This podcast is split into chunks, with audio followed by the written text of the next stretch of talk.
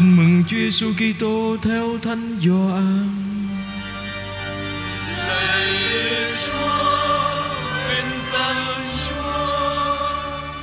Khi ấy Đức Giêsu nói với các môn đệ rằng: Nếu anh em yêu mến Thầy, anh em sẽ giữ các điều răn của Thầy. Thầy sẽ xin Chúa Cha và Người sẽ ban cho anh em một đấng bảo trợ khác đến ở với anh em luôn mãi. Đó là thần khí sự thật, đấng mà thế gian không thể đón nhận, vì thế gian không thấy và cũng chẳng biết Người. Còn anh em biết Người, vì Người luôn ở giữa anh em và ở trong anh em. Thầy sẽ không để anh em mồ côi, Thầy đến cùng anh em. Chẳng bao lâu nữa thế gian sẽ không còn thấy Thầy. Phần anh em, anh em sẽ được thấy Thầy, vì Thầy sống và anh em cũng sẽ được sống. Ngày đó anh em sẽ biết rằng Thầy ở trong Cha Thầy, anh em ở trong Thầy và Thầy ở trong anh em. Ai có và giữ những điều răn của Thầy, người ấy mới là kẻ yêu mến Thầy. Mà ai yêu mến Thầy thì sẽ được Cha Thầy yêu mến. Thầy sẽ yêu mến người ấy và sẽ tỏ mình ra cho người ấy. Đó là lời Chúa.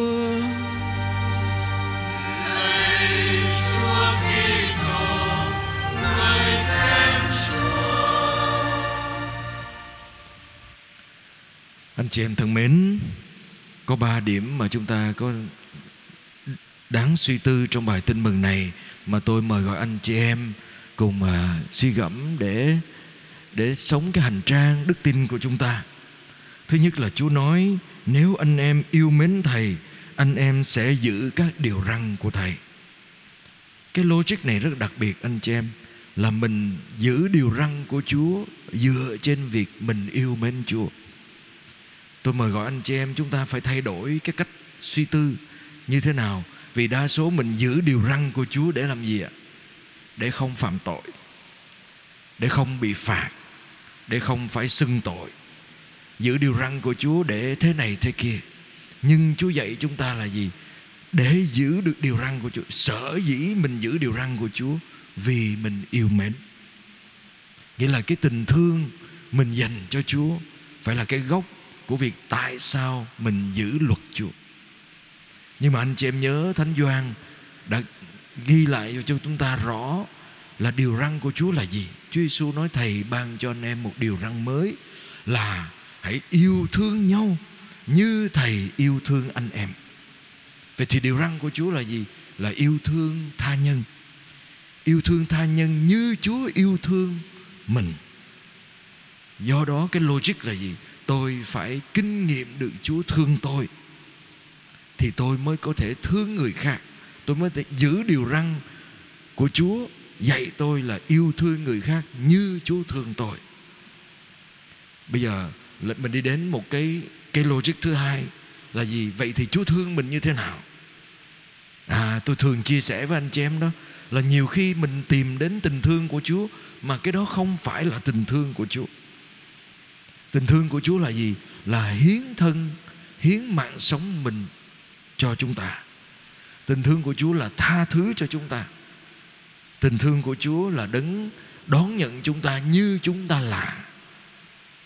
Vậy thì tha thứ, hiến dâng mạng sống mình cho người khác, cho người mình yêu thương và chết cho người mình yêu thương và chấp nhận mình như mình là, không xét đoán mình. Vậy thì nếu mình đến với Chúa mà mình xin cái khác, chắc chắn là mình không có rồi. Mình mong đợi một cái khác ngoài cái đó thì tôi nghĩ nó sẽ làm cho mình dễ thất vọng. Vì Chúa chỉ Chúa hứa với mình là Chúa cho chính Chúa. Nhiều khi mình đến với Chúa mình không xin cái đó, mình xin cái khác. Mình xin được giàu có chẳng hạn, mình xin được hơn người khác chẳng hạn, mình xin được tài giỏi chẳng hạn. Chắc chắn đó cũng là ơn Chúa anh chị em, nhưng mà đó không phải là hoàn toàn là tình yêu của Chúa. Tình yêu của Chúa là tình yêu hiến dâng mạng sống cho chúng ta.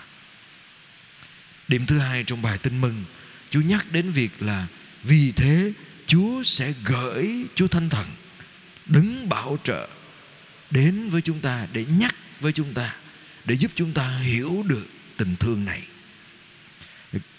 tại sao dùng từ bảo trợ anh chị em? Trong cái bản văn gốc đó anh chị em, Chúa Thánh Thần được dùng cái từ gốc là từ Paraclete. Paraclete là tiếng Hy Lạp là Parakletos. Parakletos nghĩa là gì? Là para nghĩa là đứng song song, đứng cùng. Kletos là gọi đến cùng. Nghĩa là gì? Là Chúa gợi, Chúa Thánh Thần là đấng được hiểu là có hai nghĩa anh chị em. Đấng an ủi, khi mình đau khổ có người đứng với mình, đứng bên cạnh mình để an ủi mình. Và cái nghĩa thứ hai của đứng cùng người này là gì? Là người bào chữa. Người bào chữa mình trước những cái sự chống đối và lên án của sự dữ, của kẻ thù của mình. Vậy thì Chúa Thánh Thần là đấng đứng với mình để nhắc về tình yêu của Chúa cho mình mỗi khi mình đau khổ, mỗi mình khi mình cảm thấy một mình, để mình hiểu rằng Chúa an ủi mình. Chúa nhắc với mình về tình thương của Chúa dành cho mình. Thứ hai là Chúa bào chữa cho mình, đứng về phe mình để nói tốt cho mình, để đứng về phía mình trước cái sự tấn công của những người chuyên lên án mình. Thường là kẻ lên án là ai? Là Satan, là ma quỷ. Đây là Chúa Thánh Thần là đấng đứng bào chữa và đứng cùng với mình để an ủi mình. Vậy đâu là dấu hiệu chúng ta có Chúa Thánh Thần ở mình? Khi chúng ta cảm thấy mình được an ủi trước một biến cố nào đó, mình cảm thấy trong lòng mình được an ủi, được bình an. Cái thứ hai là mình kinh nghiệm được rằng Chúa đứng với mình, Chúa đứng về phía mình. Từ đây tôi xin mời anh chị em suy tư một cái điểm thứ ba, là tại sao mình không kinh nghiệm được Chúa, và mình tại sao mình thường không cảm Chúa ở với mình và bên cạnh mình. À, tôi nhớ trong cái nghề nghiệp của tôi đó anh chị em, nghề của tôi nghề tư vấn đó anh chị em, và trong cái ngành học của tôi đó, thì tôi được học và tôi cũng xác tín điều đó. Trong cái thực hành của tôi, tôi nhận thấy điều đó. Mỗi chúng ta, mình là ai dựa trên câu chuyện mình nói về mình, và nói về mình với mình, và nói về mình cho người khác. Cuộc đời chúng ta, tâm thế của chúng ta, hành động của chúng ta được hình thành dựa trên câu chuyện mà mình nói về mình, với mình và với người khác. Ai trong chúng ta cũng có một câu chuyện cuộc đời, đúng không? Mình là ai, mình sinh ra như thế nào, mình lớn lên như thế nào, mình đã gặp những biến cố gì trong cuộc đời mình, mình làm được gì, mình không làm được gì, đúng không ạ? À, vì thế cái câu chuyện mình nói về mình, anh chị em có bao giờ nhớ lại thêm nhiều lần trong cuộc một ngày sống đó, mình thường có những cái câu nói trong đầu. Mình phải làm cái này, mình phải làm cái kia. Người đó có tốt với mình không? Mình có thật sự tốt không? Mình đang gặp phải chuyện gì? Mình cảm thấy thế nào? Có nhiều cái câu nói đến trong đầu của mình. Hàng ngày mình phải đưa ra hàng ngàn cái lựa chọn, mà cái lựa chọn nó dựa vào những câu nói mình nói trong đầu của mình. Mình là ai? Anh chị em để ý đi. Ồ, mình có nên thức dậy không? Ồ, cái người đó hình như không có thích mình. Ồ, cái chuyện này xảy ra là xui với mình. Mình có rất là nhiều câu nói. Nhưng mà tôi lại khám phá một điều nữa anh chị em. Mỗi chúng ta, đa số đều có kinh nghiệm gần giống nhau trong cuộc sống. Mỗi một câu chuyện khác nhau, kinh nghiệm khác nhau, nhưng mà chúng ta đều trải qua một vài những cái kinh nghiệm cơ bản. Thứ nhất, kinh nghiệm được sinh ra nè, kinh nghiệm được nuôi nấng nè. Bây giờ được nuôi nấng như thế nào đó là khác nhau ha. Kinh nghiệm mất mát, thế nào chúng ta cũng có những mất mát trong cuộc đời, không sớm thì muộn. Kinh nghiệm bị phản bội, thế nào chúng ta cũng có, đúng không ạ? Kinh nghiệm bị bỏ rơi, kinh nghiệm phải chia cách ai đó, kinh, kinh nghiệm bị gãy đổ trong tình bạn, trong tình yêu, bị bị bị phản bội. À. Tôi có một bé trong mái ấm của tôi anh chị em, năm nay mười, mười sáu tuổi. à, Ban ngày đi học đi xe đạp, Đi đi đi, đi xong lại đi về. à, Mỗi lần đi về thì, thì về nhà. Nhưng mà là mấy lần gần đây Mấy lần cách đây mấy tháng đó, không về nhà mà đi đâu đó, mấy tiếng sau mới về. Xong rồi cái hồi sau cái tôi nghe mọi người mét, tôi mới hỏi con, có người yêu phải không? Đi rồi lén đi với người yêu đi. Con nghe cha nghe đồn là con đi xe đạp rồi con đưa người yêu đi chỗ này chỗ kia phải không? Nói dạ. Rồi giờ sao rồi? Nói con nghỉ chơi rồi cha đừng lo. Tụi con nghỉ chơi với nhau rồi cha đừng lo. Hỏi sao nghỉ chơi vậy? Con bị cắm sừng rồi cha. Nói sao cắm sừng? Nói sao con bị cắm sừng? Cái đó dạ, tại vì nó vừa chơi với con mà nó vừa chơi với đứa khác, con bị cắm sừng. Nó ủa sao cắm sừng gì mà lạ vậy? Như là con con có nói con yêu nó không? Có. Rồi nó có nói nó yêu con không? Nó không nói. Rồi nó có, vậy thì như thế nào là cắm sừng? Nó tại vì nó quen con, xong nó quen thằng khác nữa, cái nó, con nghĩ nó cắm sừng con, con nghĩ chơi nó luôn. Không biết nó học ở đâu cái từ cắm sừng à. Xong nó về nó chơi với bạn, thấy bạn chơi người khác, nó nghĩ nó bị cắm sừng, nó nghĩ chơi với người ta. Nhưng cái tôi chia sẻ là vậy anh chị em, mỗi chúng ta hình thành cái kinh nghiệm trong cuộc đời của mình dựa từ đâu? Dựa vào kinh nghiệm mình lớn lên và những ai nói với mình trong cuộc đời. Mình nghe cái gì và mình kinh nghiệm cái gì, và nhiều khi chính cái đó nó là cái mà mình chú giải hết mọi sự trong đời mình. Và nhiều khi mình mình cái mình nghe đó nó là tất cả, và mình không còn thấy cái khác ấy. Mình không còn thấy cái gì khác ngoài cái mình nghe. Tôi lấy ví dụ, nếu như mình một lần nào đó mình bị thất bại, mình thi rớt chẳng hạn, rồi mình về cái người thân của mình hay bạn bè của mình nó chọc mình, nó nói chứ mày không có làm gì được việc hết, thi cũng rớt nữa. Tự nhiên cái trong tâm cảm chúng ta làm sao ạ? À? Ồ, mình làm gì cũng sai, mình làm gì cũng thất bại hết. Nên trước khi mình làm gì mình nghĩ mình sẽ thất bại. Rồi cái ký ức về việc mình đã từng thất bại, mình sẽ thất bại đó, làm cho mình sợ. Rồi mình nhào vô mình thất bại luôn. Nên kinh nghiệm trong quá khứ tiếp tục là câu chuyện mình nói với mình và quyết định những gì xảy ra với mình. Tôi Tôi gặp rất là nhiều người đau khổ với mẹ của mình. Đau khổ với mẹ của mình tại sao vậy? Vì cảm thấy mẹ không thương mình như thương anh mình hoặc em mình. Mẹ con không có thương con như là thương em con hay thương anh con. Đau khổ lắm. Và đau khổ vì mẹ không thương, tình thương như nhau. Tôi mới hỏi chứ vậy thì Có, có người mẹ nào có khả năng thương tất cả như đứa con đồng đều không anh chị em? Thưa không. Thực tế là vậy. Và ngày hôm nay mình được thương như thế, ngày mai tình thương của người mẹ với mình ngày hôm nay với ngày mai cũng khác nhau nha anh chị em. Khác nhau. Nếu người mẹ mà sinh ra đứa con trong lúc người mẹ thiếu thốn sẽ khác với người mẹ, cùng người mẹ đó sinh ra đứa thứ hai trong lúc người mẹ đầy đủ. Đúng ạ. Và vì thế tưởng tượng như, tôi có từng chia sẻ cái điều này, tưởng tượng như mình cảm thấy đau khổ vì mẹ mình. Mỗi lần gặp khó khăn gì đó thì kêu mình, à con tới giúp mẹ làm này làm kia, à, con tới đưa mẹ đi bệnh viện, con tới dắt mẹ đi ra ngân hàng, mẹ đau quá dắt mẹ đi bệnh viện khám bệnh. Xong rồi mẹ mình tới cái thấy mẹ, mẹ kêu mình tới cái đưa mình cái bánh đó, con cầm cái bánh này đưa qua cho anh con, mà không đưa mình. Mình sẽ cảm thấy sao? Trời ơi, sao cái gì cũng nhờ mình hết, gặp khó khăn là nhờ mình, mà có bánh đưa người khác. Đau khổ không? Đau khổ chứ anh chị em. Nhưng mà sớm mình đặt câu hỏi ngược lại, nếu mà mình là người lớn và mình đau khổ, mình đau, mình bệnh, hay là mình cần xử lý một số tiền nào đó, mình tìm ai?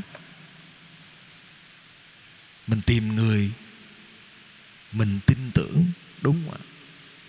Mình tìm người có thể giúp mình mà mình tin tưởng và mình thương họ. Nếu mình có một cái bánh, mình muốn cho ai? Mình cho người không thể làm ra cái bánh đó và đói.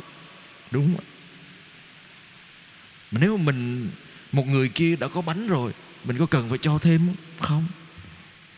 Vậy hai tình thương đó có phải là không công bằng không anh chị em? Thưa không. Khác nhau nhưng không phải không công bằng. Người mẹ cho đứa con, đứa nó cần cái bánh vì nó chưa đủ mua cho nó cái bánh. Và người mẹ cần đứa con có thể giúp mình vì người mẹ biết rằng đứa con này mình tin tưởng được. Vậy thì cái tình thương nào quan trọng hơn? Tình thương của người trưởng thành chứ. Và do đó nhiều khi chúng ta chỉ cần mình thấy cái khác thôi, mình có thể nói với mình một câu chuyện ngược lại. Tôi không được thương bằng anh tôi, bằng em tôi. Và tưởng tượng nếu mà mình cứ lặp đi lặp lại câu chuyện đó trong đầu của mình, thì mình sẽ ứng xử sao với gia đình mình, với cha mẹ, mẹ mình? Mẹ không có thương con bằng người khác, bất công với con. Do đó anh chị em, chúng ta cần một câu chuyện khác để hiểu tình thương là gì. Và câu chuyện đó, không có câu chuyện nào nói lên cái tình thương rõ nhất bằng câu chuyện của Chúa thương mình. Từ đó chúng ta hiểu được rằng mỗi biến cố trong cuộc sống, chúng ta không phải chỉ dịch nó, chú giải nó bằng kinh nghiệm mình từng có, bằng lời nói của người khác nói về mình, nhưng phải bằng lời của Chúa và bằng kinh nghiệm Chúa đã dành cho mình. Và kinh nghiệm đó phải xuất phát từ ơn Chúa Thánh Thần. Chỉ có Chúa Thánh Thần mới giúp mình hiểu, an ủi mình và chỉ điểm cho mình thấy đâu là tình thương thật, đâu là dấu chỉ của tình yêu, để mình bám, mình đi theo và mình xác tín, chứ không phải bằng lời nói của người khác, chứ không phải bằng những kinh nghiệm mà mình đã từng có, những kinh nghiệm tiêu cực trong quá khứ. Mình tiếp tục dùng nó để giải quyết với người thân của mình ngày hôm nay, không phải. Do đó chúng ta cần ơn Chúa Thánh Thần. Và vì thế Chúa Giêsu hứa gợi ý cho chúng ta Chúa Thánh Thần. Và để hiểu được Chúa Thánh Thần, mình cũng phải sống tình yêu đó. Mình phải khao khát sống cái tình yêu vô điều kiện đó mới được. Tôi xin kết thúc bằng cái, cái kinh nghiệm gần đây anh chị em. Cách đây mấy hôm, tôi mỗi thứ bảy tôi thường khi rảnh, tôi thứ bảy hoặc chủ nhật tôi sang phụ tắm cho các bà, những người, người bệnh nhân bị ung thư đó anh chị em. Ở trong mái ấm của chúng tôi, bà bị ung thư rồi cuối đời, rồi cha mẹ không có không có người thân bên cạnh, con thì không nuôi được, hay là không có con, chúng tôi đem về nuôi. Thì có một bà cụ đó, bà bị ung thư ở ngực và cái vết thương nó lở ra rất là lớn, nó có bốc mùi nữa. Thì mỗi lần mà thay băng cho bà là vất vả lắm anh chị em, nhiều khi phải cắt cắt lọc nhiều thứ. Thì có một lần tôi đứng thay băng cho bà xong tôi quay đi, bà kéo tôi lại, bà nói chú ơi, bà còn không nhận ra mình, chú ơi đứng lại với tôi chút đi, đứng lại chút tôi, tôi thấy khó thở quá. Và tôi đứng lại với bà. Và tôi, tôi thấy bà như vậy, tôi nói bà có muốn con gọi người nhà, con của bà lên không? Nói chú đứng đây thế con tôi được rồi, Tôi tôi khó thở quá, chú đứng đây với tôi đi. Và tôi đứng với bà mấy phút nữa, mười lăm phút nữa. Và trong lúc đứng với bà đó, thì bà nói chú đứng đây, tôi, tôi thấy giống như có con tôi bên cạnh, tôi yên tâm. Và mình nghĩ chứ lúc đó mình phải gọi cho con bà thôi, mình xin số điện thoại gọi cho con bà. Và khi mình gọi cho con bà, nói là bà, bà nói chuyện với con bà đi. Bà ấy nói, bà gọi alo, kêu đứa con. Xong đứa con hỏi mẹ sao khỏe không? Nói mẹ khỏe lắm con đừng lo, con yên tâm đi làm đi, con đừng lo cho mẹ. Có lúc mẹ đau nhưng mà mẹ được, mẹ chịu đựng được, con yên tâm nha. Ở đây mẹ được lo tốt rồi. Tự nhiên mình chạnh lòng anh chị em.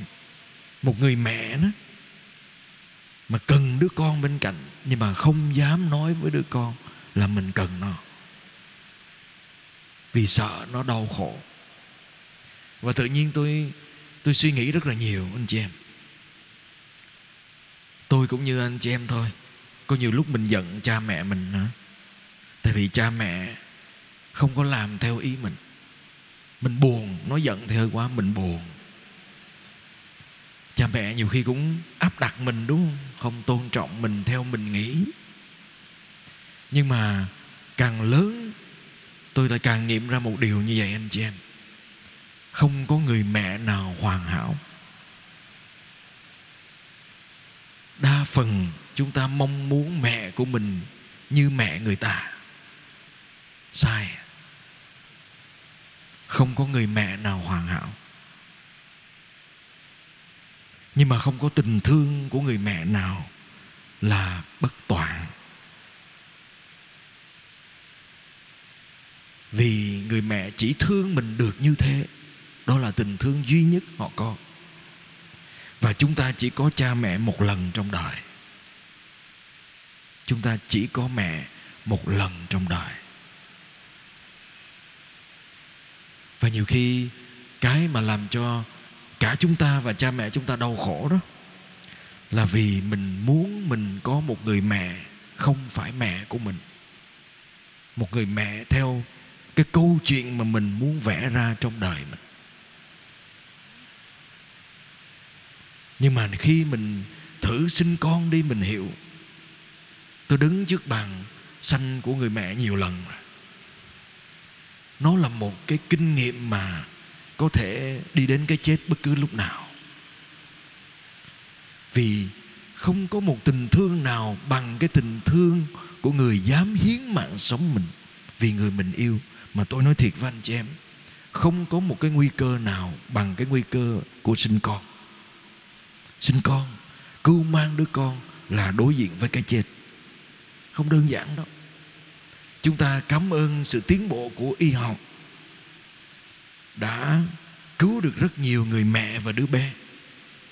Nhưng mà hàng ngàn, hàng nhiều thế kỷ nay, những người chết nhiều nhất cũng là những người mẹ khi sinh con. Nghĩa là khi sinh mình ra là người mẹ đã đối diện với cái chết, đối diện với mất mát rất nhiều. Và nhiều khi mình đặt quá nhiều mong đợi cho một người mẹ hoàn hảo, nhưng mình không sẵn sàng đón nhận một tình yêu hoàn hảo.